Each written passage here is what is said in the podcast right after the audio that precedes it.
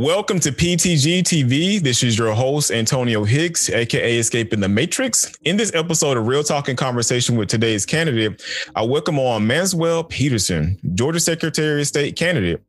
Manswell is a native of Albany, Georgia, and a product of the Dougherty County school system. Manswell served in the United States Navy during the First War in Desert Storm and is now a disabled veteran. He also formerly served as a senior corporal and supervisor for the Albany Police Department.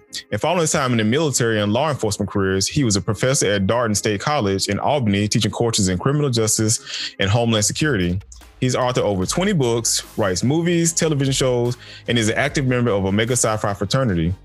Manswell currently lives in Albany with his wife and youngest son. His wife, LaTonya, is also a professor teaching online criminal justice courses at American Intercontinental University. Welcome on the show, Manswell. Thank Brother. you for having me. Thank you. Thank you. So the first question I ask all my guests when they come on, everybody running for office is, yo, who, who are you? Who the hell are you? Who is Manswell? Believe it or not, I'm a guy that loves to tell stories. And that's what makes me, you know, in the author world, you only have right now in the US probably about six males that can actually write romance and drama. And so, you know, I write, you know, in six different genres. But, you know, romance and drama, you know, that's my biggest stay. And I'm just a guy that enjoys life. You know, I, I work hard, I play harder, but, you know, I care about my city, I care about my state. Obviously, I care about my country because I did serve. And um, mm-hmm. I'm that guy that you can actually go to the family barbecue with, and we can play spades with, or we can actually sit at the table and, and, and, we can break down some constitutional law. you're trying and to so, start you know, fight. yeah, because you know it's weird because in our family, you know, we playing spades, and then because we got five lawyers in the family, mm-hmm. so we we playing spades, and then we get in more fights about the law and cybersecurity just like regular regular families get into it about spades. So sometimes arguments about spade, you know, who reneged, you cut diamonds and you got diamonds in your hand. Or we talking about the law. So that's who I am. I'm just a, a, a well-rounded guy, literally and figuratively, and I just enjoy life, man. All right, yeah, you been talking about some cybersecurity. That's my thing. Ooh, we can talk some cybersecurity, and them doggone carrots they be hanging out there for people to run behind. They actually got other stuff going on behind the scenes. Man, if they only knew. If they only knew. Yeah, it's whew. I see so many people mess up on Facebook with that. You know, hey, do this new cartoon character thing, and it's like, and you just gave them a back door to your whole profile and all your passwords, and they don't even realize it. what is? And I know we, we before we well, I'm gonna get off topic for a second. We talking about security. My biggest thing is people uh worried about the government having access. Oh, matter of fact, but you know what? Let's talk about we, we're talking about voting. So somebody posed a, a, comment or a question on Facebook about you know what what's the problem with us actually verifying your ID through your your thumbprint or through a fingerprint through a biometric reader.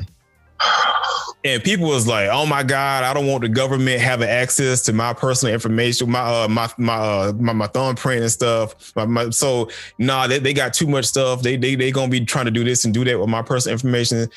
So me coming, that's again, that's the world I live in. That's what I got my education in, and security. I'm like, well, they already know who you are.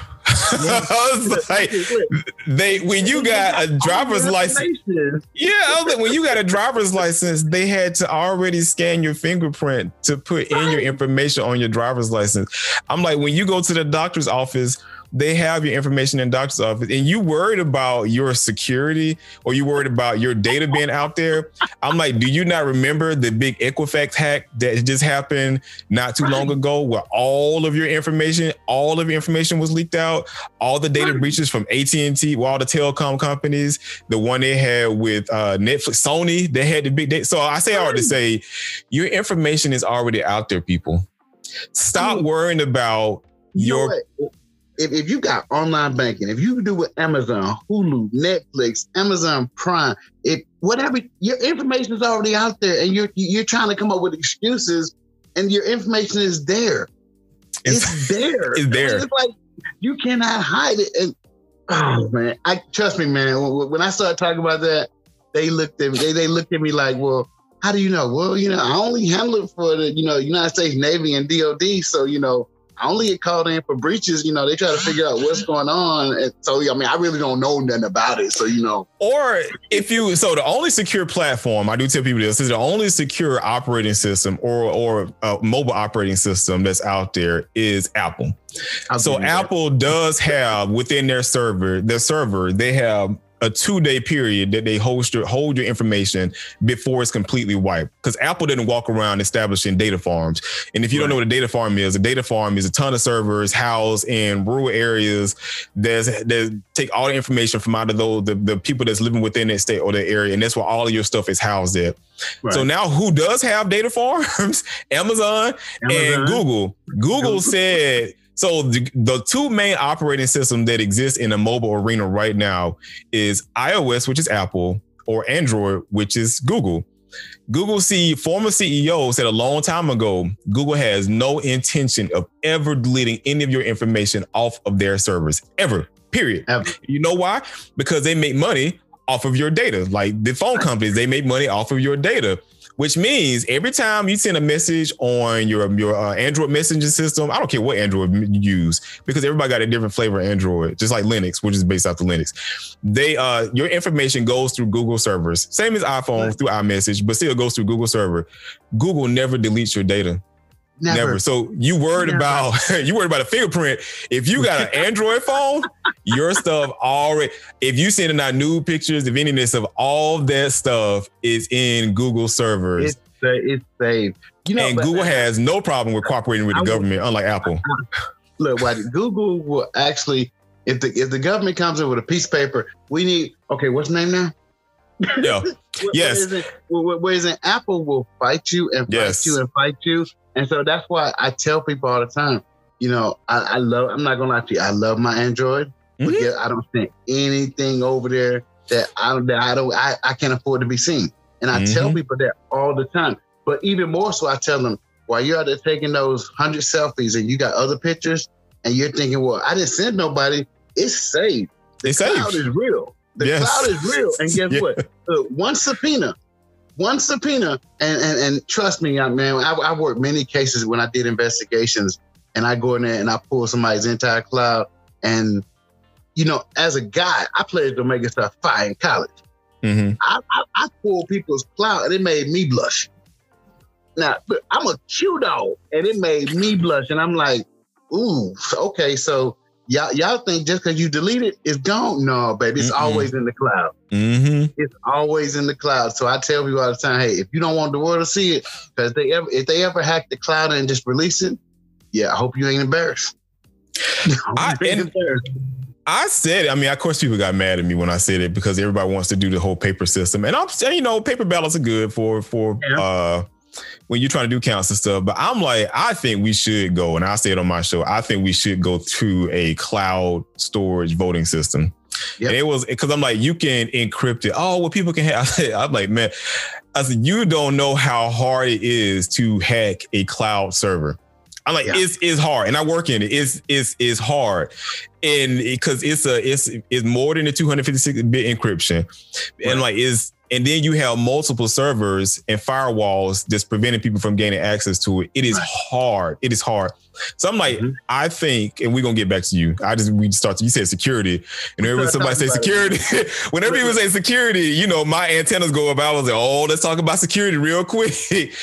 because people are so scary, but I was like, what are you scared of? Because your information already exists. You need to accept the fact that the the um what was it? Because bush signed it into place. The uh, not the information act whatever it was of 1996 when he partnered with at&t and a lot of other companies to get backdoor right. access to your phone systems and stuff. Bro they already got access to your stuff. So i don't know what you're worried about. Yes paper is good but we saw what happened with paper during stacey abrams campaign when they was had back rooms of ballots that people forgot about. So like, yeah. if you're worried about paper, you should also be worried about ballots getting lost too. So I'm like, is right almost technically the same thing. So for me, being an IT, yeah, I'm IT, and yeah, I like digital con digital stuff. I think digital stuff is made way more secure than paper. Right. Because, like you yeah. said, with digital, I'm always have a cache file. Even if I delete the cache file, so I still got partial images that I can regroup stuff and bring it back together because it's stored yep. on an image drive. So I'm like, I can always. They can lie about a ballot. I can find your ballot if exactly. it's in if it's in, in data. I can find your ballot. Trust me, I so, got plans for that. I got plans for that. so, what's making you run for office, brother? Yeah, I, I, you know, I'm sorry. Like I said, I, when you, you start talking about IT stuff, I, I, I have to get on my high horse for a minute. Now, watch it. See, here's part of that. Why? What, what made me run for this office? Because sometimes change needs to come, and right now Georgia's about 20 years behind. Mm-hmm. And I'm, and you know, and I'm not going to sugarcoat it. Um, I have an app that I'm going to do the Secretary of State app, um, mm-hmm. where we're going to actually allow you before early voting starts. I want people to be able to be educated. Look at all the amendments. That way you can go Google them and research them and look for that. Um, we're going to have who's all running in your area.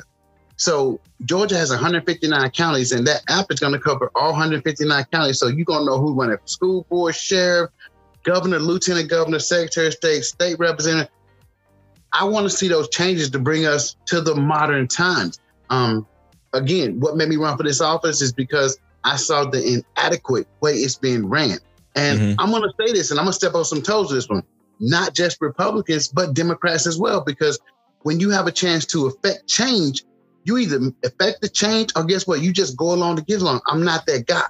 Mm-hmm. So yeah, I'm going to come in. I'm going to change the way you know that office is ran. I'm going to change the website. Our website is probably one of the worst Secretary of State websites in the country you will spend six hours trying to find your paperwork to run for office. I want to change that. I want to change the way our licenses is done. I want to change the way certification is done. So I want to get with all the technical schools and, and show them this is how we're going to do the new testing. That is why I'm running because I want to see my people, all people, black, blue, brown, yellow, it don't matter who you are. I want to see you get that opportunity and that chance to improve your life.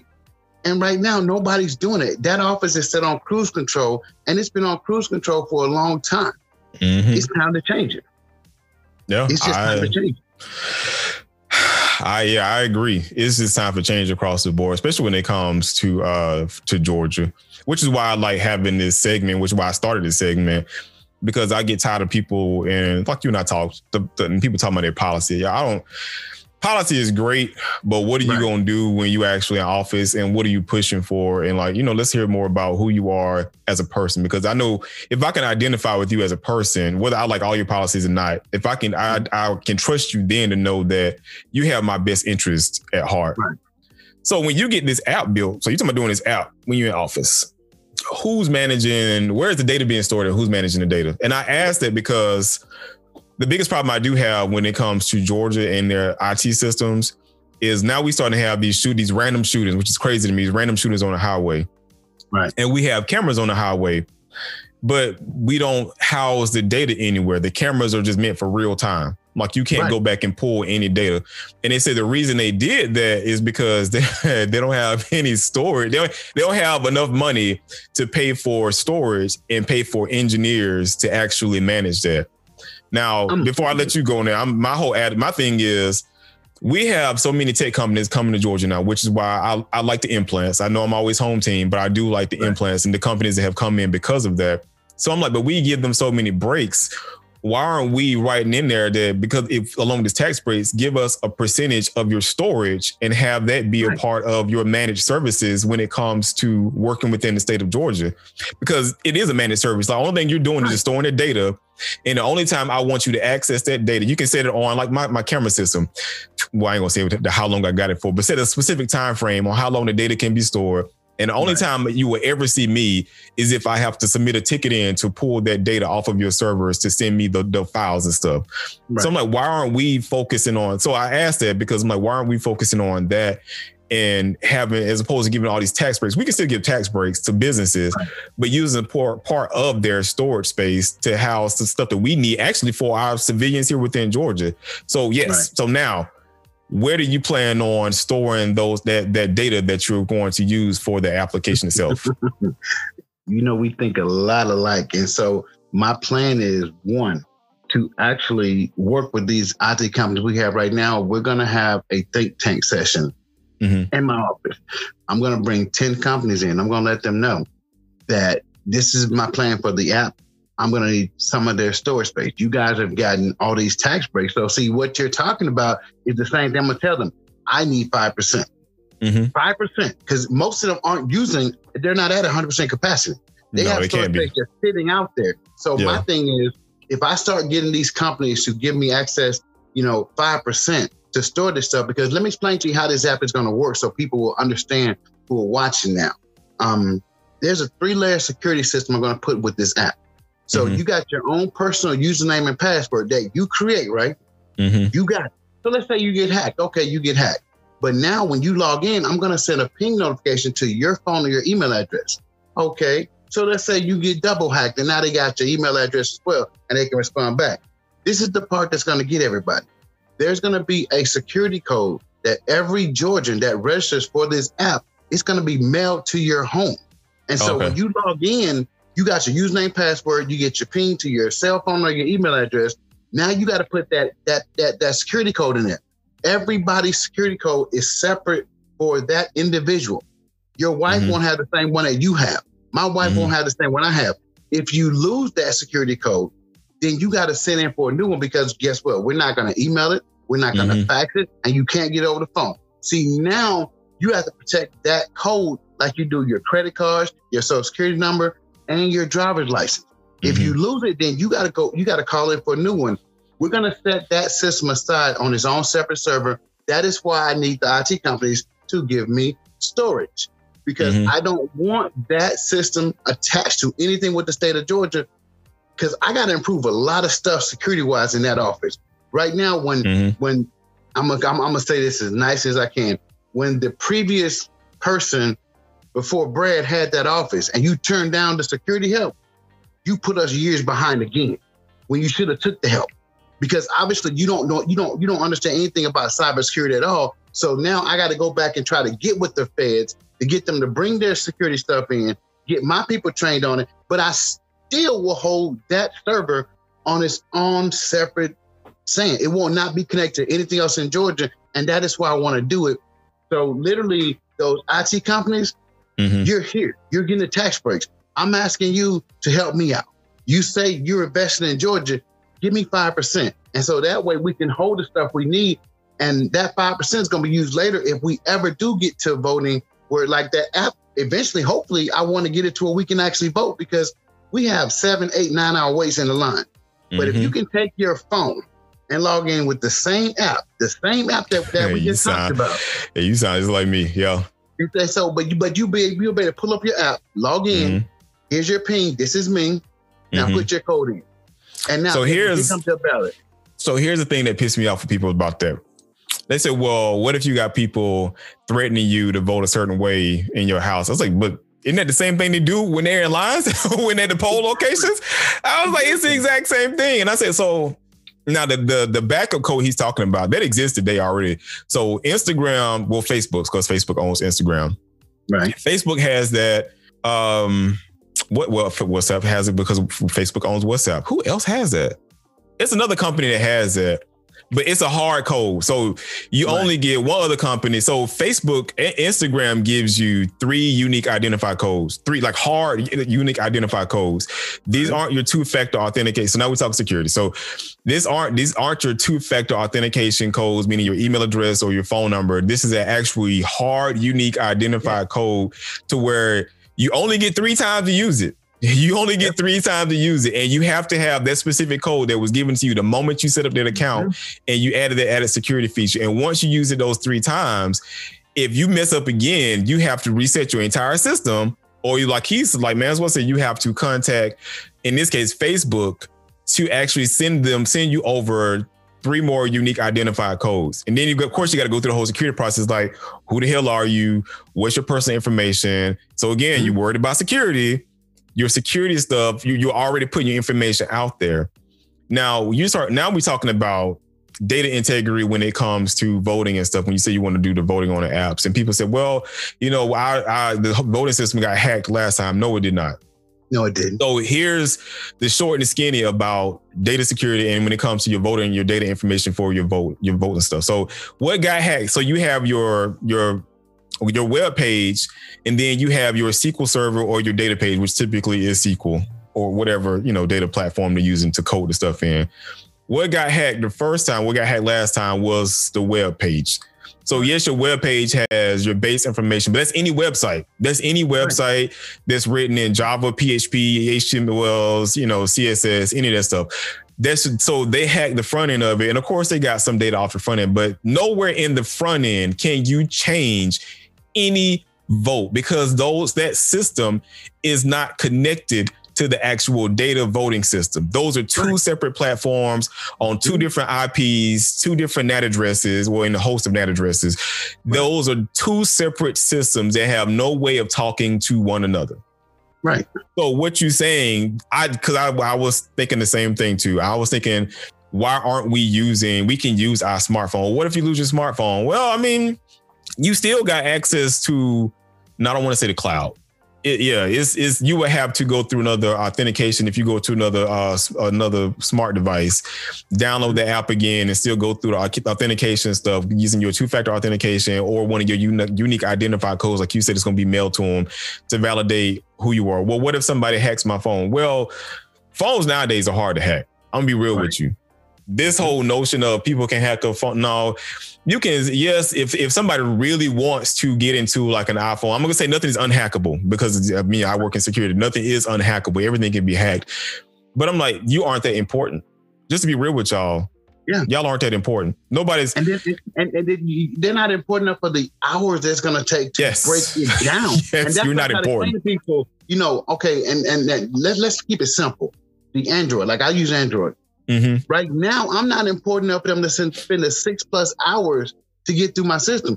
Apple is worse. Yes. Apple is worse. But see, when we tell people when, when they sign up for this app, we're going to have an education tour Georgia. So we're going to let people know do not store that last bit of security. Do not store it on your phone. Do not put it anywhere on your computer. Leave it like it is. So, like Big Mama used to always have that insurance policy hanging by the kitchen door. So when insurance man came, you need to put this in a desk drawer or mm-hmm. somewhere in your house. Do not store it. We're doing our best to try to bring that office up to par. And so this is one of those steps. Like I said, right now, the first step is voter education.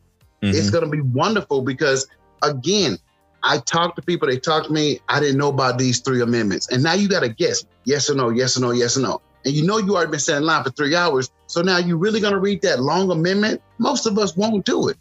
That is mm-hmm. why I want to have that stuff up 30 days prior to early voting. So now when you do go early vote, guess what? You have a chance to research this stuff. This is what's not being done. They don't care. They don't want voter education. I do. I'm going to put it in there. I'm not going to ask for permission. I'm going to put it in there because what I'm doing is voter education. So I'm not doing anything that the legislator will be mad about, the governor, whoever he or she may be, whatever. This is voter education. This is something that's under the purview of the Secretary of State. So I'm going mm-hmm. to do it. It's going to improve all of our lives because it's going to make us all better educated. And I actually have about eight Secretary of State's offices right now that have heard about this app. And it's like, when you get it up, can we please come get a demonstration? So it's not just the fact I got Georgians excited, I got other states already excited about this. So it's going to be a wonderful tool for a lot of people, man, especially people who they just don't know. You know, I researched amendments. I asked for video tutorials too. That's one of my biggest complaints. Another big complaint I always say about my biggest complaint. It's one of my big complaints too, because a lot of times when people go into these sites, there's a lot of reading. And yes, I like to read, but a lot of people don't have the time because a lot of us are working the long nine to fives, and now because we got transportation problems, we well, we've always had transportation problems. It's getting worse now because the city's getting packed out. It's taking you forever to get home. So when you get home, you still got to go go through your evening routines. So right. if you have a video tutorial or something similar to what we're doing right now in this recording to explain how to maneuver through the sites and to actually how to fill out certain forms, man, we need that across the board with everything. He, that's gonna be in the new um, website we're gonna do. So mm-hmm. literally, mm-hmm. when you click onto it, it's gonna it, you'll be in front of your computer, and it's gonna show you step by step. So we're man, that that new website is gonna be awesome, and it's not the and it's not the fact that just one company is going to build it. Literally, I'm going to bring a brain trust together. Like I said, a think tank. Mm-hmm. Let's make this. I'm bringing the Chick Fil A service to the Secretary of State's website. Let me say that. And oh, so now, now, now, when you come to the website, you're going to get better. You're going to get better. You're going to get faster. You're going to be smoother because some of our older generation people who have businesses, even when it comes down to you know renewing their stuff, you know they have issues with this thing because mm-hmm. they get flustered with it. Now, some middle-aged people are not as computer literate. I, I cannot claim to be the most computer literate person in the world, but I know about the security part of what I need to focus on, whatever else. So you always make sure you get people who are smarter. And see, mm-hmm. that is that, that that's the ego in politics right now. You don't want to bring other people who might be considered smarter, but that's how we make things better. Right. And so we're gonna do that. That think tank will happen, and um, we're gonna bring people across Georgia in because everything, you know, you got computer people in Savannah, you got computer people in Albany, Macon, Columbus, at, you know, and so we're gonna bring them together, and we're gonna sit there, and we're gonna have lunch, and we're gonna hash this out because I want Georgia to be the safest when it comes to online security for everything. And that's that's why that's that's one of my first goals. It's going to be one of the first things we actually work on because that website and that app are very important to me and the rest of Georgia. So, yeah, we've been talking about security a lot. Like I said, that's my high horse. I love making I love making things digital. Not to say I want to get rid of paper ballots because I think paper ballots should still be an option for our older generation and those right. who aren't is computer literate. And I would never say get rid of it. I'm right. just saying to help out with voting lines because I know not every place we know not every place in Georgia got long voting lines. It's just right. when you come to the brown areas, we got long voting lines. But um, I still would like it more convenient for for everybody across. I mean, for everybody, really. I mean, just to yeah.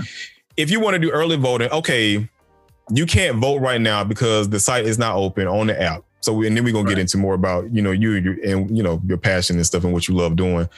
But the app doesn't go full fully on to do a to click a certain button until early voting begins. Right. And these are things that can be done through cloud computing and whatnot. So right.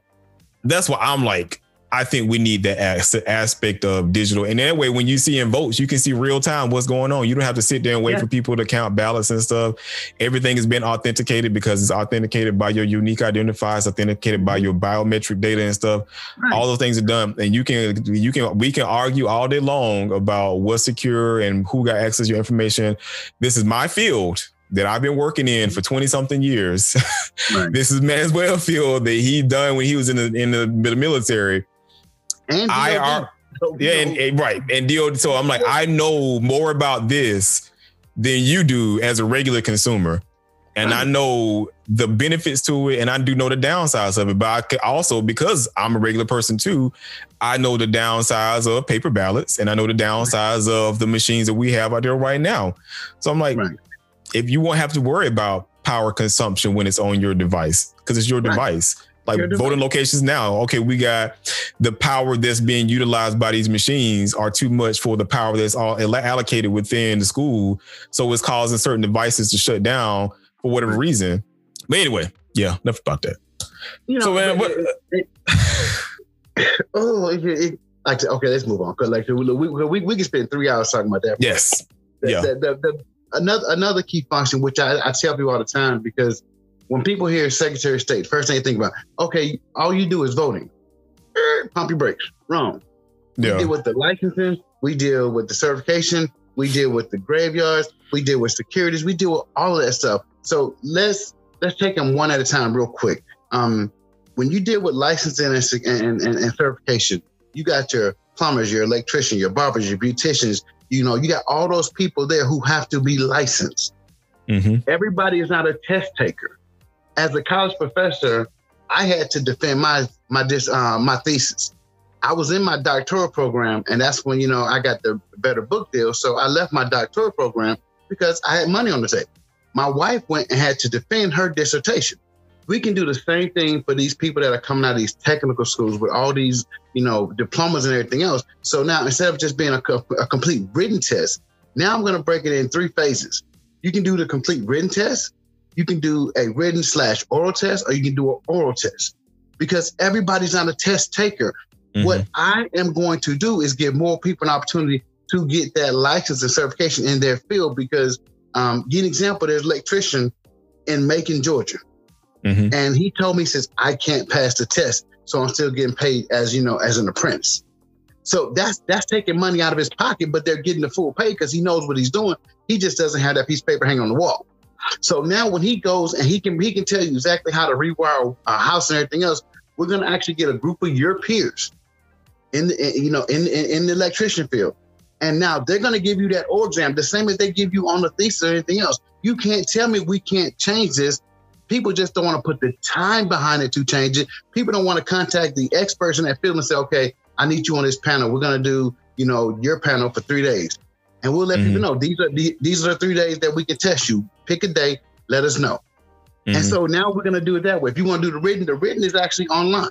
So then do it, do it that way. You come in and you know you go to the centers we got across the state, do your written exam. If you want to do a written or obviously you got to come in now because your first part is written, the second part is oral, but it still gives you a better chance of passing and getting your license, your certification. Again, looking at stuff that the Secretary of State office does outside of voting. Most people only think about voting, but we vote every two or four years unless there's a special election going on somewhere in the state. There's always right. special elections going on, but there's so much in that office. There's so much in that office that people are missing out on. And so now I'm actually highlighting that and people are understanding that, okay, so you got a plan for the entire office, which is mm-hmm. real good. We appreciate that. Second part, the um the cemeteries. Mm-hmm. Our current Secretary of State just had to find a company seven hundred and fifty thousand dollars. I want you to hear that again. Not seven hundred fifty, not seven thousand five hundred, not seventy five thousand. They fined a company seven hundred and fifty thousand dollars because they were not doing the proper upkeep to the cemeteries. If you are a Georgian and you want to go visit your loved ones, you should not have to worry about that place looking so horrified. It's like off, off of a darn horror movie. These are things that people aren't looking at. The little things that the Secretary's office do. Well, I call them little things, but they're huge. Mm-hmm. They are huge. And so it's so much in that office that we want to actually revamp, revitalize, and rebirth because it's not being done right now. The people who are supposed to be doing this, they're getting pulled in, in, in other fields doing other things. No, if you're on my cemetery crew, then guess what? I need you bouncing around the state, checking out these cemeteries, making sure that everything is up to par. Because when you go visit your loved ones, you want to make sure that it's being adequately done. Mm-hmm. And so, you know, that's something that they have to do. Um, my biggest thing is when we all go to vote, and I know you've seen this if you vote in Georgia. Trust me, I'm not trying to get rid of in-person voting, but when you go to vote in person, there's a bottleneck to when you got to give them your driver's license. That's where the bottleneck starts because it don't matter how big your county is, they're going to give you three computers to process people in. It don't matter if the line is six, seven, eight hours long. Three computers. What I want to do is I want to bump that up to where it's actually 10 computers in the bigger areas. Now, five of those computers are going to be for the able bodied people, five are going to be for the seniors and the disabled people. Mm-hmm. Because when the senior and disabled people have to come in there, that's the issue. Now they, we got to bring them to the front because they can't stand in line five, six, seven hours. They're to pass out or get, you know, sick or whatever else. So now we got two separate lines. We got the able-bodied people flushing through. You got the seniors and disabled people being flushed through over here. When we finish that line on the senior disabled side, now we pull the first five over here. We get them in. Boom. Now you're voting. Some senior come on, we put them in. Now when they finish, we pull five more people. It's gonna cut the times in half or more. And these are simple implementations that they can do. They just don't want to do it. Yeah, why haven't they? That's kind of weird though. Yeah, you that's I never thought about this. Like, why aren't we allowing the disabled and the seniors to go first in line? But see, but I, am not even talking about first in line. I'm talking about giving them their own line. So I'm just saying. I'm just saying. Even with that though, it's, it's, like it's crazy. It's crazy. yeah. Why are you making them? I would give up my spot. Uh, I just right. just me being from the south for right. a disabled person or a senior a senior citizen. You know, I'm all for taking care of elders. When, when, when, when you do that, you got ten computers running, and pe- first thing people say, well, they don't have enough training. They don't have enough volunteers. Yes, they do. I'm gonna tell you what you have to do. You have to engage the people who want to do because you have people who actually have called and tried to email to volunteer, but then you only do your training doing either business hours or other times. You need to offer that training at different business times hours. week. Yes. You can't do that. You sometimes you have to train people on a Saturday morning. You know, have your people go buy some donuts and coffee and train them how to intake people. Train them how to operate the voting booths themselves because, like you said, the power is a big issue. So now we need mm-hmm. to look at how we can actually work with our partners who allow us to vote in these buildings. What can we do to improve your out your your your, your energy output so that we don't have machines shutting down? I want to get people in and out, and that's the biggest issue. Now, you know, it's funny. The last push we had for these new machines that we got here, they did was during training. Whenever the Dems had an event, they were during trainings there too. What I found funny was, and it's not funny, when it came time to vote, people were acting like they didn't know how to use the machines. Like they know how to, they didn't know how to work the machines. And I was like, this is weird because they was training all the time for these new mm-hmm. machines. And I'm like, how is it that when people finally volunteer to go in there and work, they don't know how to troubleshoot them? But I was like, but they're like giant iPads. I was like, right. you, they're always training on it. Yeah, that would be to me, then you again, this goes back to a whole video tutorial. Like when everybody wanted to know how to do something, what do you do? You go to Google. I mean, you go to YouTube. You look, you look it up on YouTube, and you find it. Yeah, it's like so. If you want to learn how to use the machine, and you you've already gone through the training, there's a video out there that exists to show you how to a quick video to show you the key steps on how to go through it. And if it's actual trouble trouble, then yeah, you got to contact the manufacturer, right. whoever the state partnered up with. Yep, you do. So you're from Albany, right? You're from rural Georgia. Like you ain't from rural urban Georgia. You're from rural Georgia. No, rural Georgia. Man. Now, one of the, the things that I gripe about is why don't you think, like I said, we just having a conversation. Why nobody ever focus on rural Georgia? Like we always focus on the, the major cities. We don't ever talk you, about the rural people. They take they, look, they take it for granted. And um, I'm gonna be honest with you, since we're talking, it's disrespectful. Mm-hmm. It's honestly it's disrespectful. Um, we showed in 2020 what we can do. Mm-hmm. And so now I have rural Georgia excited about my candidacy. So, you know, here comes rural Georgia again because now that, you know, it's been 15 years since we had somebody in the constitutional office from rural Georgia. That was Mark Taylor and Kathy Cox. And of course, you know, they bumped heads running for governor. So mm-hmm. both of mm-hmm. them were out. So it's been 15 plus years and everybody wants to focus on Atlanta first. And, and it's sad, Savannah doesn't even get the attention it deserves. Mm-mm. Savannah does not get the attention it deserves. So it's like everything is Atlanta, Atlanta, Atlanta. And I tell people, I don't have an issue with Atlanta because I, I lived in DeKalb. I lived in Gwinnett. You see what I'm saying? I was up mm-hmm. there when the, when the Atlanta child murders were going on. I love. I, I was at Greenbrier Mall when it really was Greenbrier Mall. And and so I tell people I've seen the best of both worlds. Um, the slower pace down here is fine, but we moved back down here because of my wife. Her mom is down here. Her mom is getting older.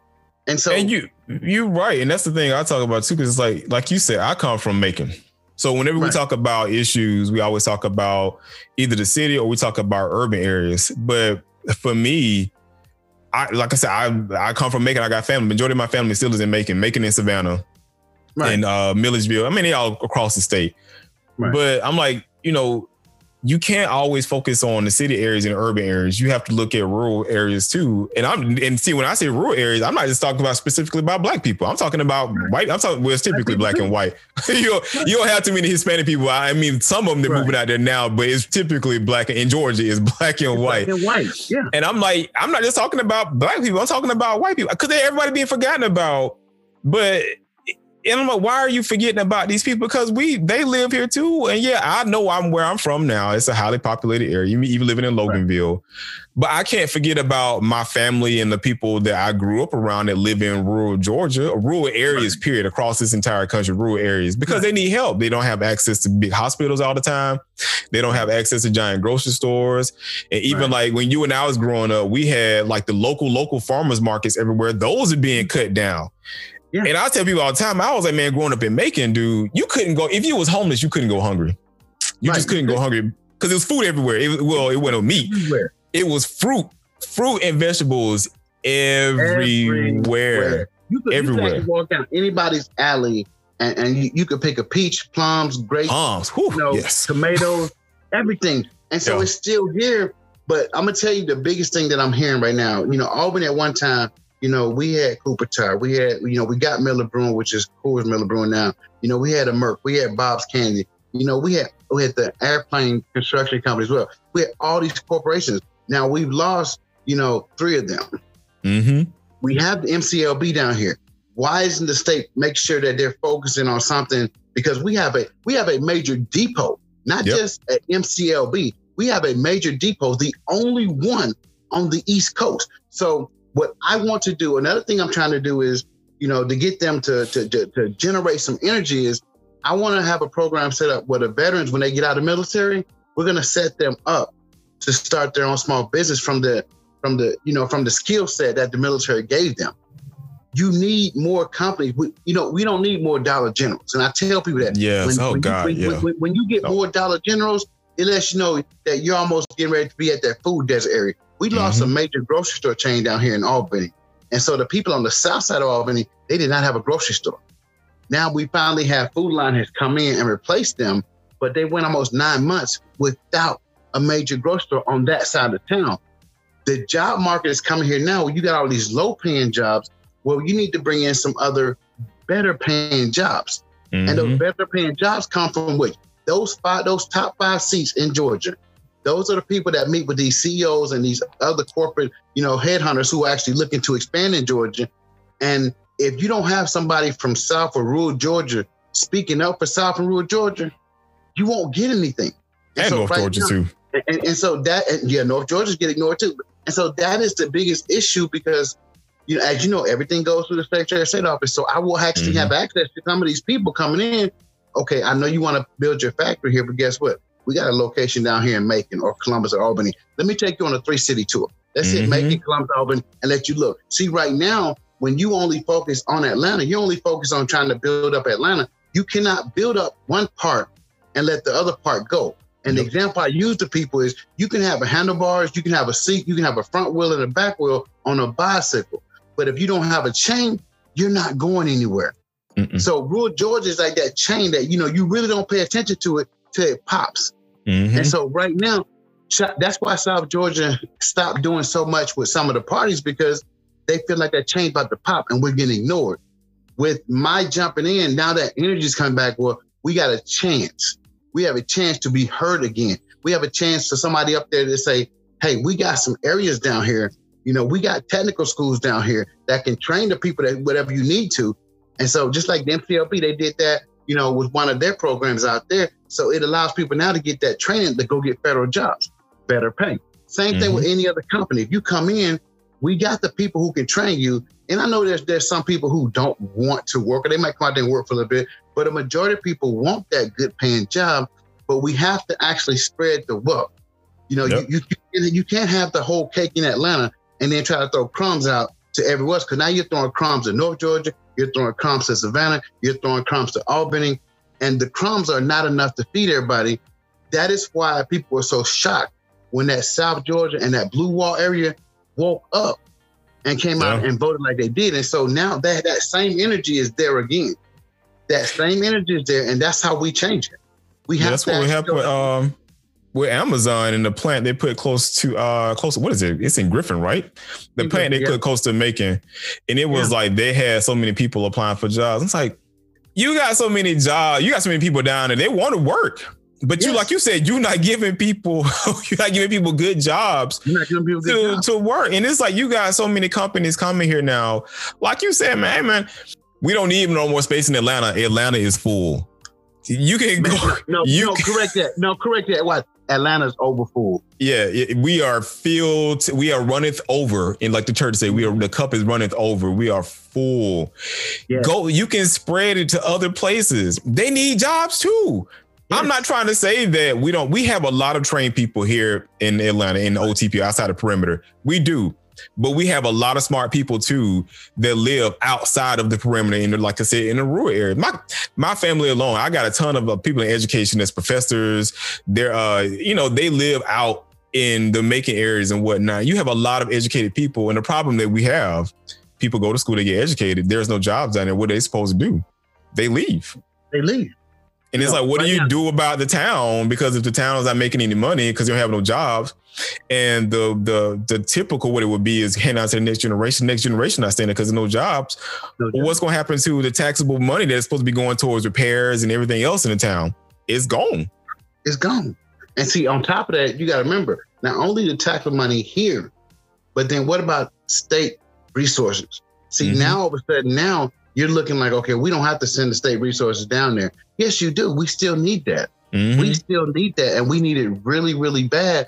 But again, if you don't have somebody up there that's willing to say, hey, can you look at these other areas? Because I guarantee you, now I'm gonna use my bully pulpit to talk about everybody else outside the Atlanta area. I got love for Atlanta. Atlanta's gonna get what Atlanta's gonna get. But I'm gonna be speaking out for rural Georgia, north, south, and that western part, because again, look at Savannah. As big as Savannah is, why doesn't Savannah have, have a satellite Secretary of State office? Right. That's ridiculous. And so yeah. I'm going to put it in there. And so I have a I have a small plan. And it's so funny when I explain this plan to the business owner, they looked at me like, wow, that's not a bad. I'm going to actually add two dollars to the fee that all the businesses and nonprofits pay every year annually. Two dollars a year. Two dollars a year, not a month, not a week, a year. Mm-hmm. And it's gonna pay to put that satellite office in Savannah, build that call center need to make Georgia better when it comes to efficiency for licensing, for certification, and for business. Because now you, we have a dedicated call center in Savannah, Georgia, to actually handle those calls. So now when you call, hey, I'm calling from Jim's Barbecue. I tried to get this form done. I can't get it done. Let me help you out right. We're gonna say, what's your full name? Uh, put it up. Okay. What's your email address? I'm gonna email you this form. Here you go, right there, sir. Just print it out and then fill it out. Or you can fax back in. The fax number at the top. There you go. See, this is stuff that I want to do that they're not doing right now. They don't mm-hmm. want that kind of service, but guess what? You're gonna get it with me, and that's why most Georgians have changed their mind. The same thing for Albany. That satellite office is in Tifton, Georgia. Now, if you know about South Georgia, okay, that means I got to drive what almost an hour mm-hmm. to go to the Secretary of State office in Tifton. Mm-hmm. But then, what about Valdosta? What about yep. you know? What about all the other places? Why do we mm-hmm. Why do we have to drive an hour, two hours? And I know Tifton needs stuff, but there there are not enough businesses for Tifton to justify that. That that was a political favor. So now I'm going to fix something that was a political favor and move that office to Albany. And that way now Albany, Lee, and and Worth and all these other places, now they now they're closer to that Secretary of State office to get stuff done. That's what we need. If we don't start electing people who have new ideas and want to make things better for us, then we need to stop it. Yeah. Because we keep we, we keep putting these hoppers in. What I mean by hoppers is you ran for this office, you ran for that office, now you want to run for this office, now you want to. You don't have a plan for what you want to run you only want to be there for two, four, six years, and you're looking at what's my next jump. Mm-hmm. That's why I tell people, no, I don't want to be your lieutenant governor. I don't want to be your governor. I don't want to be your senator or your congressman. I'm going to be your secretary of state. I'm going to fix a problem. And anybody that's real, they'll tell you the secretary of state office is a problem. And it's more than just voting. I'm trying to get that across to people. When you go to the Secretary of State's website, you'll see it's more than just voting. If it was just voting, when you log on, it's going to have one tab just for voting. right. one whole page. one page right. for voting. And right. more than just voting. So it's like, I'm not going to talk about the, the bill that's a law now because that's that falls in that 15%. I'm trying to make Georgians' lives better because it's not just business owners, it's the regular employees, it's the people who I'm going to barber school. I'm going to beautician school. I want to be a plumber. I want to be an electrician because they need that same attention. Mm-hmm. They need that same attention. And when there's not a special election going on, guess what? That office still has to run. And it's not running about voting. It's running about everyday live issues with people. Mm-hmm. You know, th- th- another example, something that really ticks me off is that let's say you work in a field. Like I got I got a massage therapist here in South Georgia, and she um I met her and she's like, one thing I want you to look at, you know, she got a DUI 6 years mm-hmm. ago, right? Okay, so she works in the, in in in, in a massage therapy field. She got the mm-hmm. DUI. Every year she has to go through a board to see if they're going to let her keep her massage therapy license. What? And Why? That, explain it to me like I'm a like I'm a fifth grader. and so my thing is, okay, so she got a DUI, mm-hmm. and she has a license from the state of Georgia. That that that rule they have it, it is cavemanish because okay, she has a DUI. Okay, she went out, she partied, she drunk, whatever. And you don't have to party to get a DUI. You can go no. have one too many drinks, depending on your weight and you know what, how much you had to drink. Okay, so she made a mistake, but she fixed it with the courts. Why are you fooling with her? Right. Why are you bothering her about what she does for a living? Mm-hmm. Now, when I first get in there, I'm telling you now, that's one of those things that got to go too because you know, that she get in trouble, that's the course issue. That's the right. course issue. You t- tell me what a massage therapist got to do with me having a board meet to determine. Well, we're going to see if you if you really want to, you know, if we're going to allow you to um, see your client, you know, you know, your people who work hard and trying to get their muscles relaxed, or your prenatal clients. What does that have to do with the fact of State office? Not right. god darn gone thing. See, that's why I said we got to get more modern because they're, they're, they're trying to make work to be busy and I think you understand what I'm saying when somebody makes work so they so they appear to be busy. No, Mm-hmm. You're wasting you're wasting manpower hours when we could be doing other stuff. So see that right there. Now, if it's something very critical, then we'll look at that issue. If you if you if you committed attempted murder, then yeah, if you try to choke somebody at the massage parlor while you was giving, then we'll look at that and pull your license. But unless there's mm-hmm. a complaint that comes in, we shouldn't be bothering that person. Right. They should be able to go in there, renew, and go from there. If something critical mm-hmm. comes up, then we'll actually meet on that board and determine whether or not we give that person their license again. If you're a plumber and you totally destroyed the plumbing at somebody's house and they file a complaint with you, then we'll look at that. Maybe we'll suggest, you know, some retraining for you. But all this other stuff, and then they don't meet all the time. They meet every three or four months. So now you're still back wondering, am I going to have my livelihood that I worked in like her for 14 years? Because I got to get this group of people to say yes or no. I'm sorry, that's too much government in people's lives. Yeah. That's too much, especially when she already had to go through the court system. She's paid all her fines. She's not on probation. Why are we messing with her? Right. So a, a lot of stuff that that's in there, I want to do that. So, you know, they're calling me a maverick. I don't care. I don't care because some some stuff has to be changed, man. We we're still stuck in the 70s and 80s where we want to control every little aspect of things and some stuff we shouldn't be bothered with. Well, I get tired of the fact that everybody wants to stay in the old system, but we want to still be in the digital system. And I'm like, you know, again, this comes down to the paper ballots and doing other stuff uh, digitally. I'm like, I hear what you're saying, but you ain't got much longer here anyway. so it's like, so you want us to continue putting laws into place to protect, which I mean, I do want paper ballots and stuff. I mean, I'm just talking about paper ballots. I'm right. just saying the old antiquated stuff. It's right. like, I get it. I want to cater to those people that aren't technologically inclined. I do right. 100%. But at some moment in time, you have to transition. You have to transition. There is, I mean, there is no other way around it. You have to transition into right. the 21st century, the, the 21st century, which we are in the 21st century. You have right. to transition into that, which we are be digitally connected. If you if that was the case, why do you even have a smartphone? Why are you walking around with a flip phone? Why? We don't have rotary dial phones anymore. You got used to that. Yeah. We stopped doing rotary dial years ago. Do you know that 80% of people don't even have a home phone anymore? Right. Over 80%, they don't have home phones anymore. So this is what I visualize for that office. Um, the voting app it's not going to take 50% of voters. Only about 25, 30% of people are going to vote on the app if I can get it pushed through like I want to. Okay, right. that leaves about 75%, right? Out of that 75%, most of those are seniors, they vote by mail.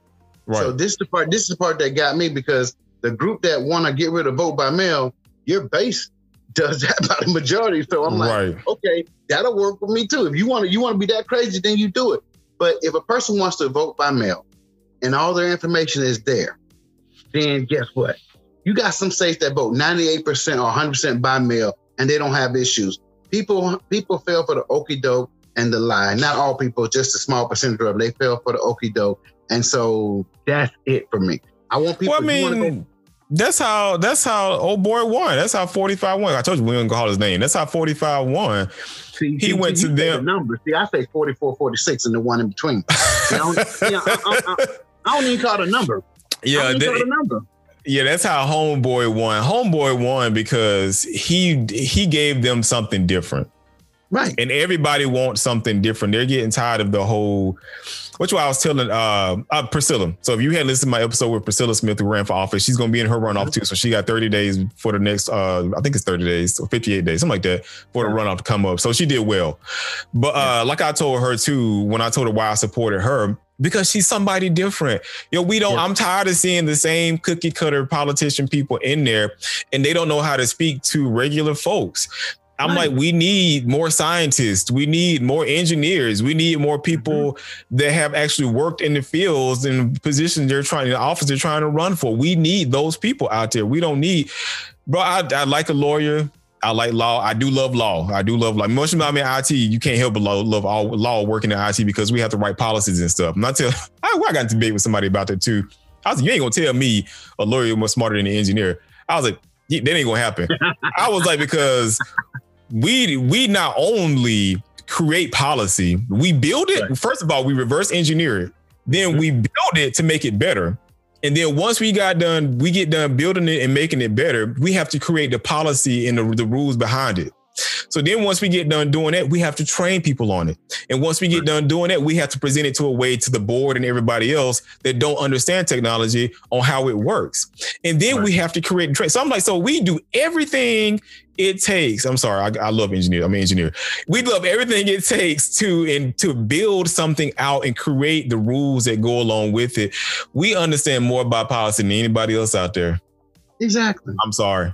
I mean, that's how it goes. You know, but see, just just like what you just said, um, I tell people this right here, and I'm going to hold true to this my entire time with the Secretary of State office because I do believe we're going to win this election because we are getting support from Democrats and Republicans. Um, when I win this office, you'll never hear who I'm going to vote for because that office is supposed to be the most unbiased office yeah. in the state. And so you'll you'll never hear me say, "Hey, I supported this person, that person, whatever else." And I tell people that, and they're like, because I had people ask me, you know, like we had a local school board race here. It just mm-hmm. happened yesterday, and people, man, so can you endorse me? I can't because I've already I've already made a commitment and a promise that I will never go out and endorse people like that. I'm mm-hmm. sorry, it's not going to happen if I'm going to actually give you guys fair and, and, and promising results for all these elections, I can't seem to be like I'm favoring this side. Right.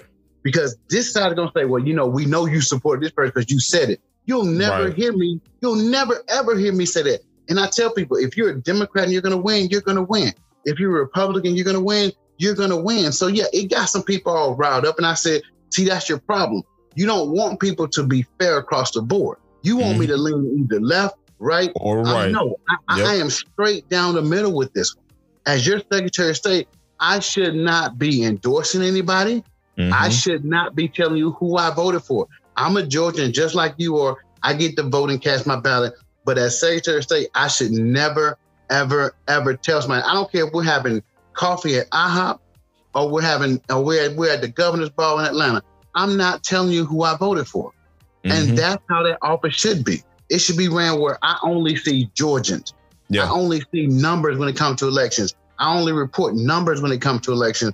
And this is a new, refreshing thing that I'm going to bring to the table because people are like, so you're not never, ever. And, and, and one person said, are you sure? How, how far would you, how far you willing to go? I said, I don't know if you're a religious man, but if Jesus said, I'm coming, I'm running on this ticket right here, I'm not endorsing him and that's just, and that's what I mean. And look, and you know, me being from rural Georgia, you know how we feel about going to church. You sure do, yes, right. so, so, so guess what? No, I'm not endorsing nobody. I'm not telling you, hey, this is who I'm supporting. No. And so if it makes you mad, then that means I really need to change it because that's the problem. For mm-hmm. too for too long, people have been in office again, Democrat and Republican, and you hear them talking about stuff. I'm more focused on getting the veterans their own small business. I'm focused on doing the women's entrepreneur tour that I want to set when I when I get kicked off here. That's six different stops around the state of Georgia. Mm-hmm. Six different stops showcasing female business owners. And I want to showcase them because they have a lot of talent that's not being centered on. As Secretary of State, I deal with business all day long. So I'm going to get with the labor commissioner and I'm going to get with some other leaders in different parts of the state. And I'm like, look, let's put this showcase together. We're going to do this annually. So get ready, guys because somebody might be might might find okay, this is the person I need for this. I was ordering this from Nebraska, but now mm-hmm. I found out I got I got a female business owner right here that's four hours away. Now I'm even closer. Yep, it's the bigger difference. So I'm focused on Georgians, and that's what it should be. Again, voting is 15% of that office, but there's 85%. If you went to a job and you only focus on 15% of that job, you're gonna get fired. Mm-hmm. You have to focus on the entire job of what you're doing. I'm That's glad you're talking about vets though. Even though, yeah, I know you ex-military. It's just it, it saddens me when I see people that's went out, sacrificed their life and served this country. I don't care if they served it for their own selfish needs or going to school or whatever. Right. They still went out and served this country only to come back and have the country just just crap all over them. Yep. And, and I'm that, like, you, it, it agitates me to no end it That's agitates why we have me. To do it, we have to do it because look at all the veterans we have that are in Georgia right now, mm-hmm. and, and homeless. right. And so, so, but but trust me, like I said, and, and see that that's one of my pet peeve projects. You know, we do that during Thanksgiving and Christmas, where we actually try to get them set up and get them fed and everything else. And I'm going to continue to do that work, even as Secretary of State, because again, it gives me a bigger bully pulpit, right? It mm-hmm. gives me mm-hmm. more confidence. Say, hey, we got some veterans here that are homeless. Can I, am gonna? I, I, want to actually see what I can do because there's a nonprofit, you, you know, in South Georgia that focus on this. I'm gonna see how I can pull everybody together so we can start trying to build some mini houses all around the state. And and those mini houses, you know, while they might not be glorious, um, a mini house versus sleeping under a bridge or in an alleyway is a whole lot better because I nice. want them to have running water. So see, again, the Secretary of State office gives me a big bully pulpit, and I'm going to use it to actually do everything I got to do, plus a little bit more. That is why I tell people, no, I don't have time to worry about governor, lieutenant governor, everything else, because I got enough on my plate what I want to do when I get in that office. I don't want to see, you know, homeless veterans out there starving and and not having running water. And I'm sorry, I'm not going to take no excuse from anybody, Democrat or Republican. We spend so much money on frivolous stuff. You can't tell me that we can't do anything. So every time when the session's in, as long as I'm Secretary of State, I'm going to be begging Democrats and Republicans for money for homeless veterans. And I'm going to mm-hmm. be talking to them and I'm letting them know, hey, we got these guys who serve. And now, now, if you tell me you don't want to help me, I'll use my bully pulpit and say, how would to talk to these representatives right here? And none of these representatives right here want to support homeless veterans. Mm-hmm. Now, one thing about it, everybody either knows a veteran, they are a veteran, or they got family members a veteran. Now, mm-hmm. I'll cost you your job. And I'm and I'm being real with you. I'll cost you your job because I'll tell everybody this person don't care about veterans. See, you have to learn how to use your bully pulpit for good. Right. And see, right now, a lot of people use their bully pulpit for personal gain. Yep. See, I don't want personal gain. I want to I want to see my my fellow vets actually get one leg up because mm-hmm. most veterans are proud. They're not they're not gonna they're not gonna come ask you for help. So when you start building the mini houses, because you got land that's just sitting there, or you got old um, homes that are just sitting there, if we can actually get the state to say, okay, we got we got a Department of Veteran Affairs for Georgia. So now all of a sudden, you know, you got a nonprofit here. Let's help that nonprofit increase their their funds, take over this building. Now we can tell the disabled vets, hey, if you're in Albany, Macon, or Columbus, here's the here's the location. Go there, take a shower, get a good night's sleep, get a hot meal in your belly. Mm-hmm. You know, even, even, if they just check in for the evening, yeah. it gives me something to say, okay, I can sleep better at night because, you know, I'm gonna have to quote my homeboy. You got money for wars, but can't feed the poor. Right. Something's wrong with that. Something's wrong with that. We spend too much money overseas on everything. Mm-hmm. But what about my fellow vets? And so that's going to be things that I'm going to work on. So again, as you can see, I'm not the typical person who runs for office, you know. And so people that look at me, they say, "Well, this is your first time." No, I ran. I ran 20 years ago. I ran for state representative from Albany. But who cares if it's your first time? They had no problem supporting Ossoff and Warnock. so I mean, whatever. And I, I, had a guy, he told me, says, I never heard of you. And so I just simply replied back, I said, I never heard of you. I said, but my name is Manswell Peterson. Here's my website, what I want to do. And so then he, then he, after I actually, you know, got him like that, he decided to take it to the inbox. Oh, I wasn't saying to be disrespectful. I said, I understand. You were saying it because you wanted to know who I was, right? You know, look, look, try, look, trying to smoke. I knew he was being disrespectful. Right. Okay. And, and, so then, and so then he comes back. He's like, "Well, yeah, I, I looked at the website. You do got some good ideas, man. I, I guess I, am gonna see you. You know, when you come to Atlanta. Okay, you'll see me. My, my schedule's posted, but my Facebook page is wide open. Anytime you want to talk, you can talk to me.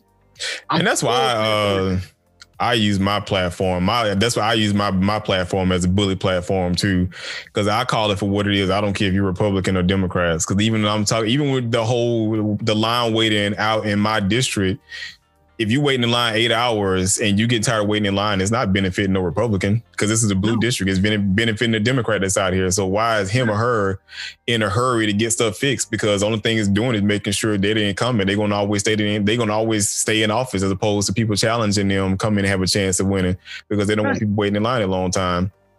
So right. I'm like, it's uh no, I, it, people just need to be taken care of. Especially like I said, our, our vets and we we spend so we can we spend so much money on the military, and I'm like, I wouldn't have a problem. I, I would have a problem, but still, to to increase keep, keep increasing the military budget, but you ain't increasing the pay. I'm like, can you increase the pay? If it, same way I feel about police officers too. I think if you're risking your life, yes, your life, you only get one of them. If you're risking your life at bare minimum, at bare minimum, you should be making 80,000 a year. I don't care if you a new recruit. I don't care how many perks they give you. I don't care about training they give you. You right. get training on the job wherever you go anyway. I don't care about any of that stuff. If you are risking your life, right. at bare minimum, you should be getting 80 to 90, if not six figures, because you only got one life to live. And especially in the military, you got now, I'm not even talking about police. Police, you will suffer from some PTSD. But in the right. military, you are typically in foreign countries. If you're a ground trooper or you're Marine or whatever, you're in foreign countries. So you got to deal with all this mental stress of being away from family, family. You got to establish a new family over there. Then you have mm-hmm. friends around you might potentially die. So you, you suffer all kind of mental health issues. Right. And then you got to come back to civilian life and figure out how you going to take all that you learn on how to be a soldier and be a right. weapon, pretty much how to be a weapon. I don't care if you were serving in IT. I don't care. You got to take all that stuff and figure out how you're gonna adapt that and do it and work it in a civilian life. A lot of people don't know how to do that. And the, the, the discipline is not there when you come from the military to the civilian side. The discipline is not there for the people that you're going to work with now. So you're used to doing things one way, and then now you see all these people slacking and doing whatever else. And it's not everybody, but then you see stuff that can be changed. Well, you're the new guy here. Be quiet. I'll right. throw one more. I'll throw one more group in there for you.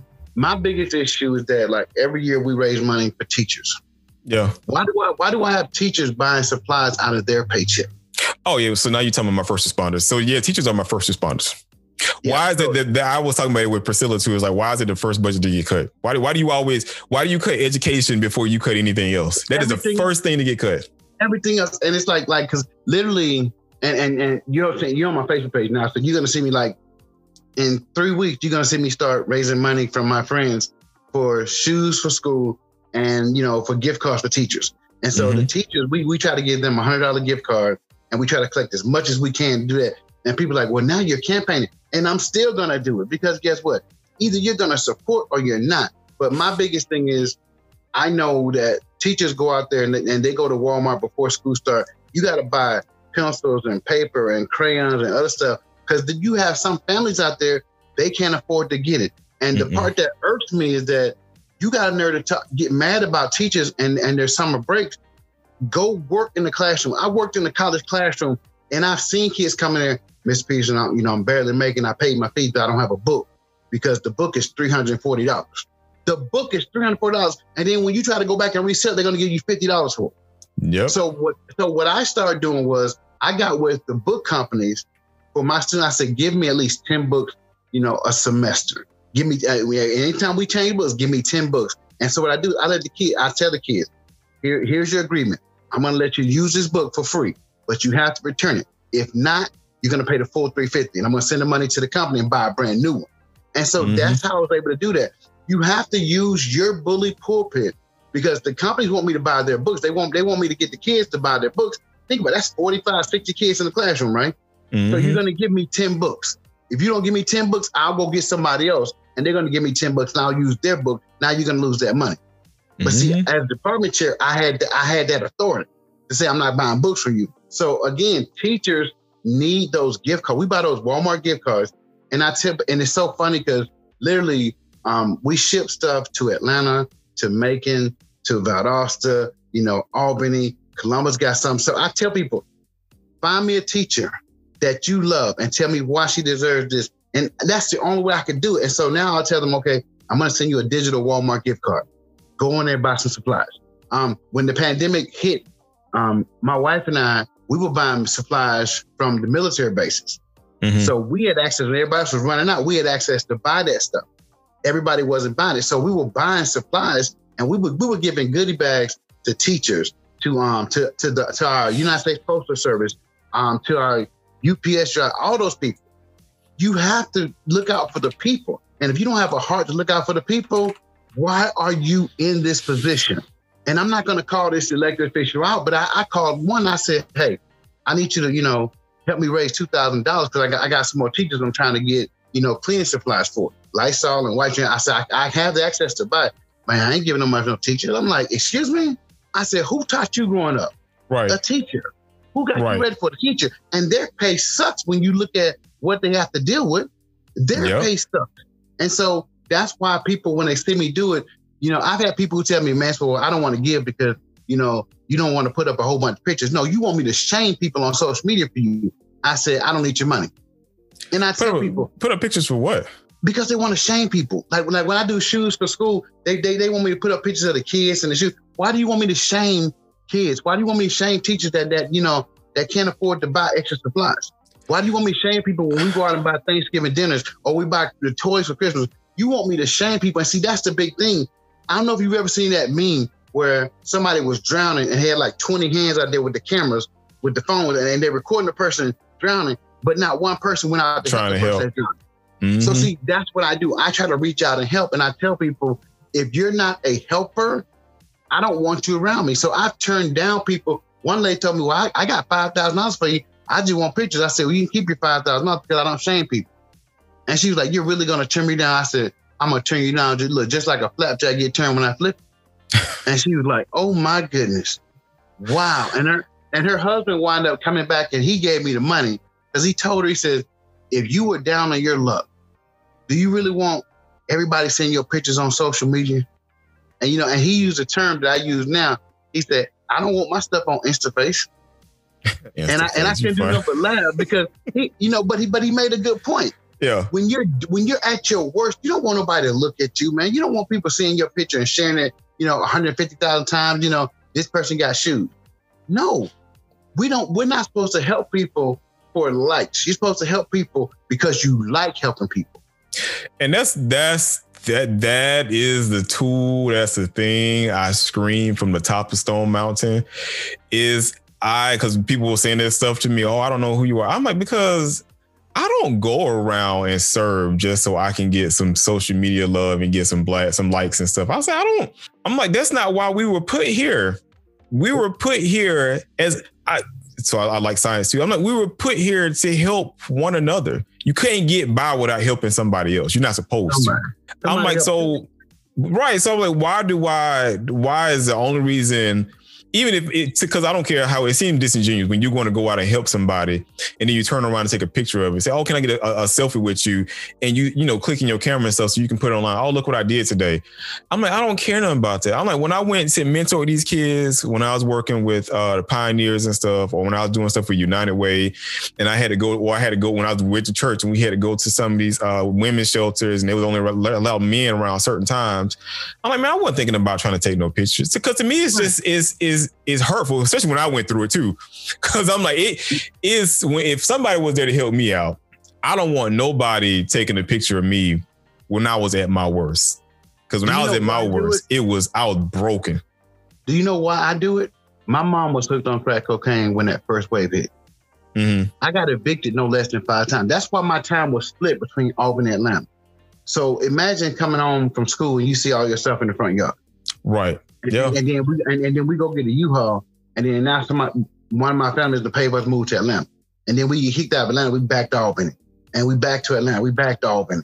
So it's like literally, I know what it's like to sit there starving. I know what it's Mhm. like to be homeless, and that's why I challenge these people. I'm like, most of y'all have never been through anything. Nope. I know it is. I know what it's like to eat out of a garbage can. See, I can proudly say that now because I pulled myself up. But I Mhm. had people helping me to pull me up. Um, we had a guy, and his name was Deputy Dog. I don't know if y'all had in y'all school system, but we had a Deputy Dog, and so he Mhm. would come around, talk to schools, and he took us to the college I went back to teach at Darton. Mhm. It was it was Albany Junior College at the time. That was my first time seeing a college. I was from the hood. I had never been on a college campus before. But then he fed us. And so he would come around, he would check on us, and then he died. They didn't replace him. So I got a chance to see that lifeline that somebody that cares can do. So Mhm. now I'm doing my part to help people, and that's what I'm doing.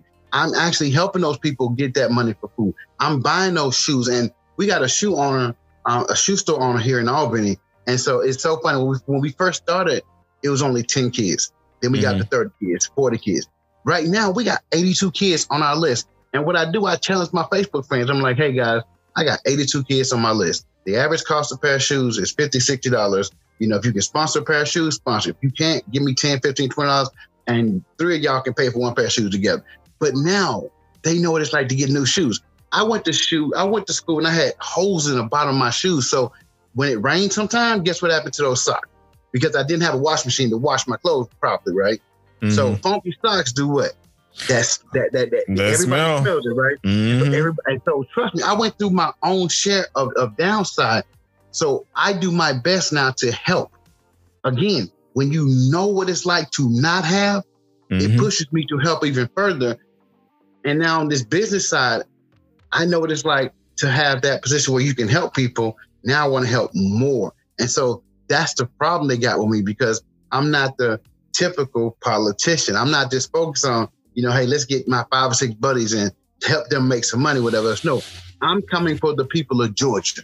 And mm-hmm. if you mm-hmm. don't like it, guess what? We don't care because the support is picking up. One thing about it, we're about to shock everybody in Georgia. And, and, and that's the biggest thing because, you know, everybody in Atlanta has, you know, they have their numbers, they have their things and everything else, but Rural Georgia's about to get a representative in Atlanta. Rural Georgia's about to get a representative in Atlanta, and that and that, that's what shocked people. But think about this: when people in rural Georgia can't get the job, where they move to? Yeah, they, move to Atlanta, right? Yep. Most, a lot of move to Atlanta, right? So see, mm-hmm. when you think people think, okay, well, you know, we got Atlanta because you know we're all ATLians up here. You know, I'm a Grady baby. No, you got a lot of babies born in South Georgia. So, baby, you can't count on 100% of Atlanta being with you.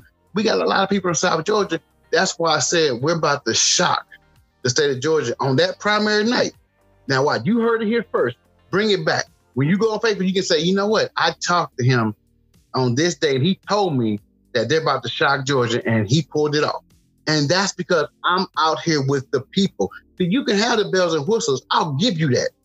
I'd rather have the people mm-hmm. who I talk to. I'm looking at you dead in your eyes. I'm telling you what I'm going to fight for. And see, most of these people know I've done what I've done for years, and you've never seen me brag about on social media. Now all of a sudden, those same people telling their family and their friends.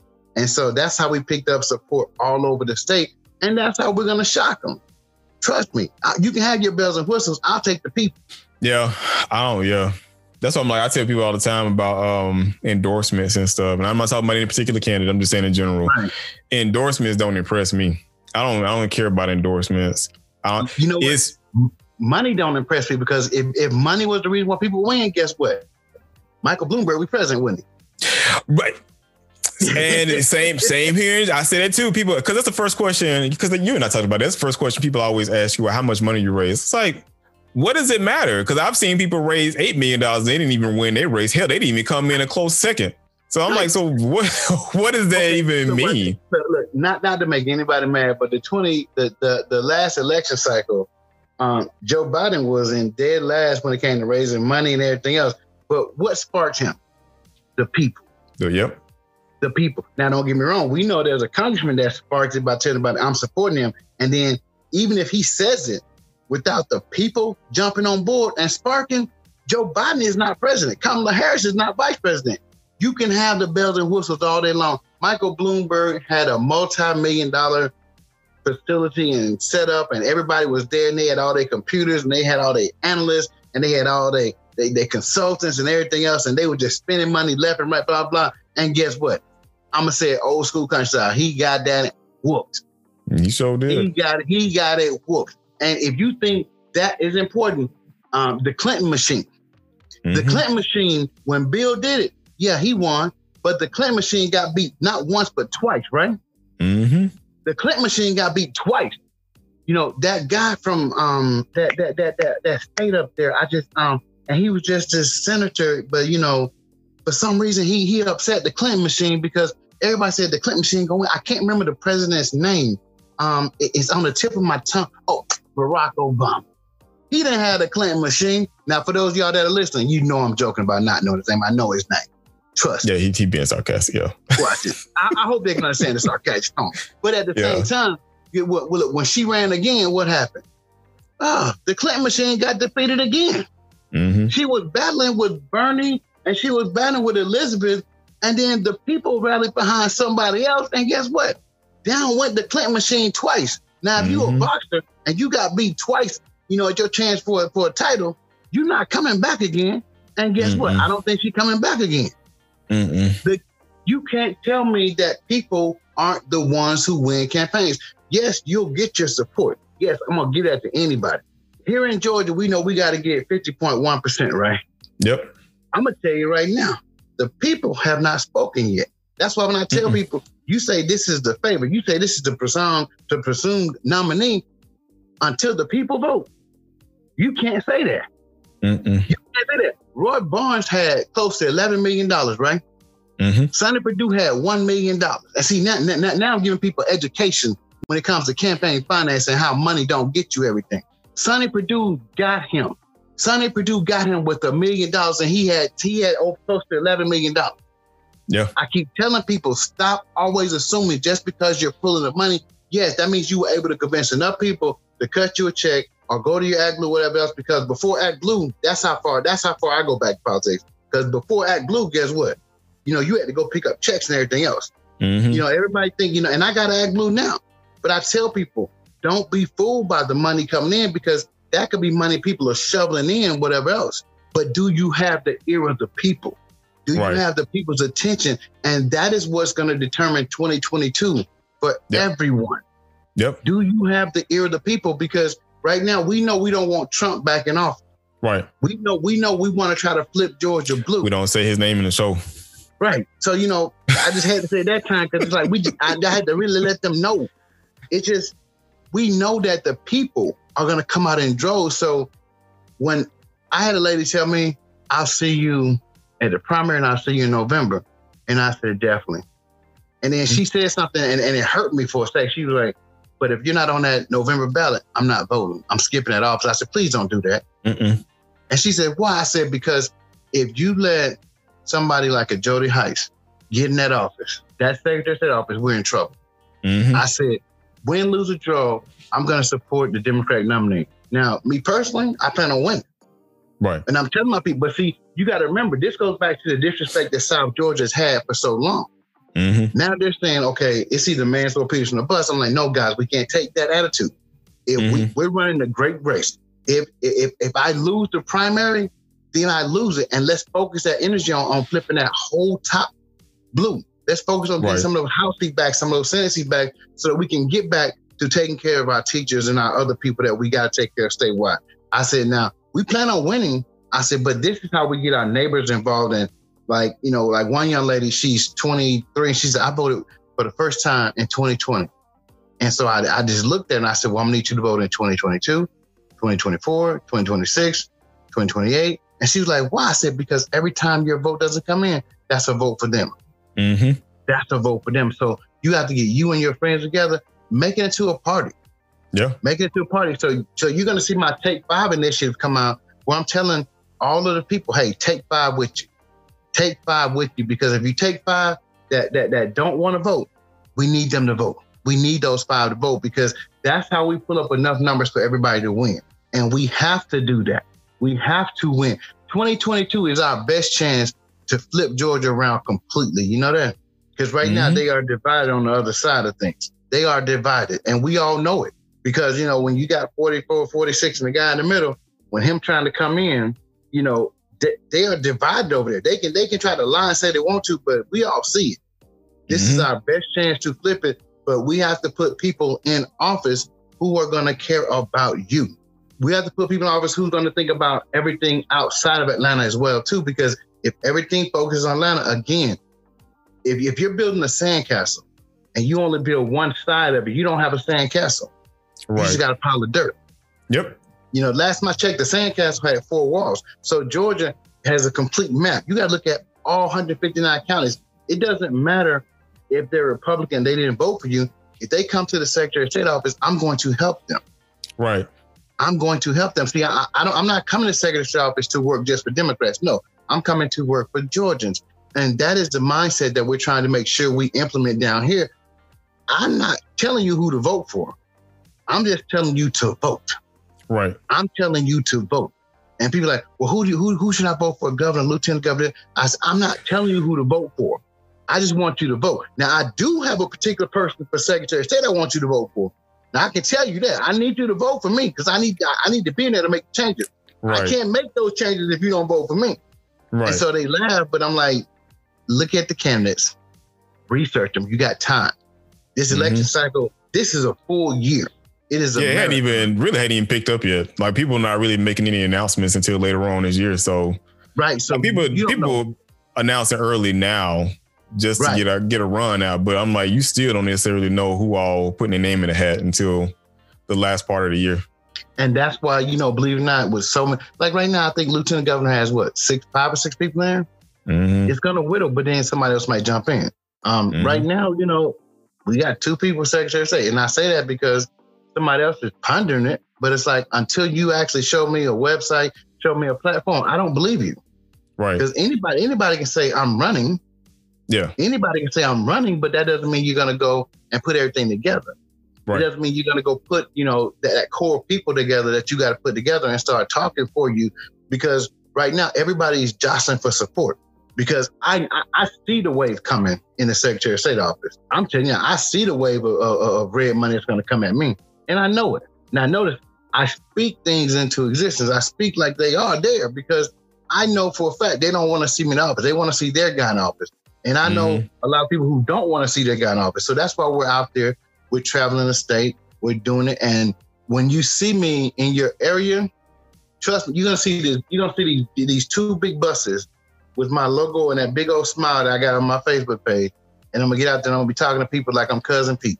And they're gonna be like, wow, that's cousin Pete right there. That, and that's that's how you have to get with voters. Mm-hmm. You have to make them feel like, hey man, that's that's family there, man. That's mm-hmm. family. Cause look, all blood, look, all, all blood ain't kin. Nope. But I but I guarantee you, by the time I leave your area, you're gonna say up and down, you know, I swear that boy my cousin. Mm-hmm. He my mm-hmm. cousin, my mama's side. You know, we care about the mamas. You know, shout out to all the dads. It's probably weekend coming up, but hey, they're gonna say I'm a cousin on the mama side. And I'm just being real with you. But that, but that's why people are actually gravitating toward me because it doesn't matter if you're a CEO or a janitor. I can talk to you the same way. We can have a good time, and um, that's just how I am. But I want to see Georgia get better. I want to see I want to see our education jump up, and I know that has nothing to do with my office. But guess what? It's another bully pulpit. Right. It's another bully pulpit. So w- when you see your Secretary of State out there raising funds to help teachers with supplies, it has nothing to do with my office. Do it but I've mm. done it for the last 15 years, right? Right. It's but see now now I'm actually forcing other people to say, hey, wait, you out there doing that. I need to be helping too.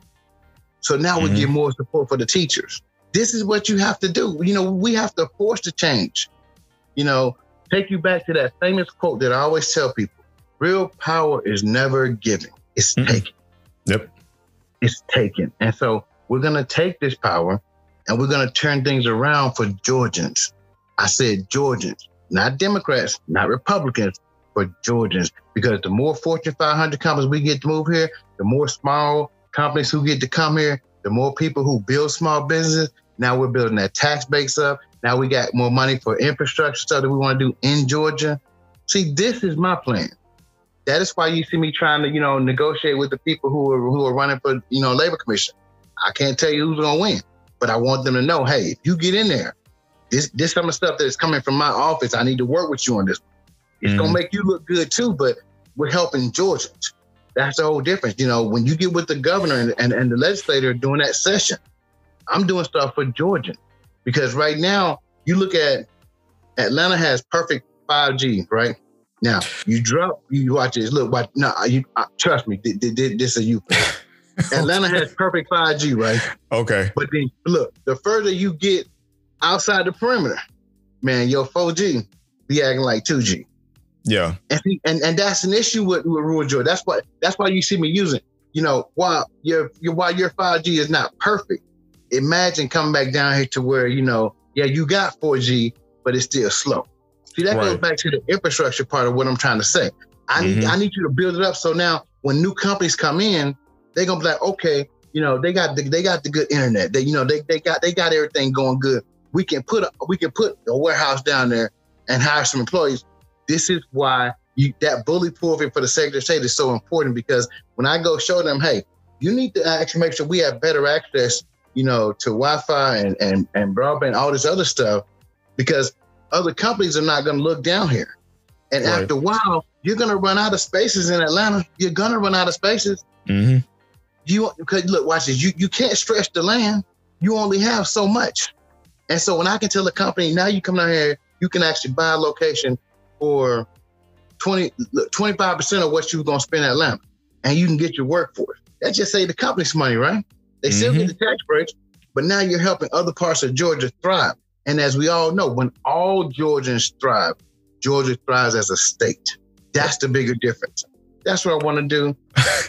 so as we uh we wind down, tell these people how they can reach you. Tell them about a little bit more. Well, tell people how they can reach you and what your campaign is looking for right now. And when you finish all that, one thing I do ask of all my guests, especially being a Georgian, because you know I'm, I like home teams. Being a Georgian, uh, leave a word of encouragement because we we surrounded by so much negative stuff. I ask all my guests to come out. I don't care what my show is about, care if it's about tech or anything. I always leave a word of encouragement to bless over the people. Everybody can reach me easily on Facebook, Manswell T. Peterson. Same on Instagram or Twitter. Um, if you look me up, you'll find me there. Um, that's what, and the campaign, we just want more people. We mm-hmm. want more people who want to see a better Georgia. Um, Georgia is a state, not a city. And I remind people that. Um, so my words of encouragement is it doesn't matter where you start. It matters where you finish. I've been there before and I'm a product. I was the son of a crackhead and look at me now. Now I'm running to be your Secretary of State. So you can't tell me nothing's possible. Everything in this world is possible. Just believe in yourself. And see, I, I like that. I like people actually highlight some of the things that they've gone through in their life. Because a lot of people try to shun away from it because they're worried about the image it might portray, which is why I'm, I'm always say I tell people to be the authentic, authentic use, not to tell it just to get people to follow alongside them, but just to tell their story to let them know that they're just human as the, as the other person is. Which is why I, I tell people about all my hardships and stuff I had to go through, and me losing the kid and burying the kid, and me being homeless and trying to figure out how to pay bills and stuff, and taking care of two households. And it's it's not to say I'm I want to I want this trophy or anything like that. It's just that I understand the struggle. I, I understand it. I'm not there now, but I understand it. And like you say, I was able to overcome it. I was blessed to be able to overcome it. Mm-hmm. And so mm-hmm. my thing is, you know, thank you for being on. You know, good luck on your campaign. Appreciate I know, that. I know you're gonna do well. I always say, you know, I, I love people that come from this area, that come from Georgia. Same thing I told Priscilla and other folks. If you to be a Georgian, and it's nothing against the implants coming in, nothing. And I, I'm sorry calling people implants. Those coming in from outside the state, but to be here at our age, you know, we've seen a lot. Yep. It, Georgia wasn't always diverse. We've seen a lot at our age. We're not young, and we right. may look young, but we ain't young. We've seen a lot of change in our state and for the good. Some of it was for the good, and we've seen a lot of ugliness that y'all haven't seen before. You just coming on the tail end of it. Now you're seeing it. And but that's my word of encouragement when it comes to don't always chase after the carrot that's in front of you because the carrot that's in front of you is the trash that we've seen for years b- before. So for right. us, it's, it's old news. It's time for some new business. So right. stop chasing what's in front of you because you while you chasing what's in front of you, you can't really see ahead of what's in front of that and what's going on behind you. So I always say stay true to yourself. Focus on your focus on your true happiness and your mental health. And always run your best race to chase everything around you for the betterment of information to make you a better person and help right. those that are around your area. Thank Thank you, Manswell, for coming on again. I am Antonio Hicks, Escaping the Matrix. You can find me on ptgtv.online for all of my connections out there, my social media platforms, and even when I'm I'm, I'm back to gaming again on uh, Twitch. And I game to help out with my mental health and my sanity, and just yeah, to have some fun. Just to have some fun. some so fun. you know, come out, join the stream. We'll sit down, we'll chat, we just chop it up and just have a good time. It's not always about politics, which is the whole purpose of this episode. Because yeah, everybody have their own political belief, everybody have their own religious beliefs, but I like to see the real side of people and the humane side of people of who they actually are and what they like doing outside of trying to serve the community. So thank you all for tuning in again. Uh, if you follow me on Apple Podcasts, leave a like, subscribe. Please subscribe, leave a comment because we do welcome the comments. Love you all. Thank you for tuning in. Happy podcasting.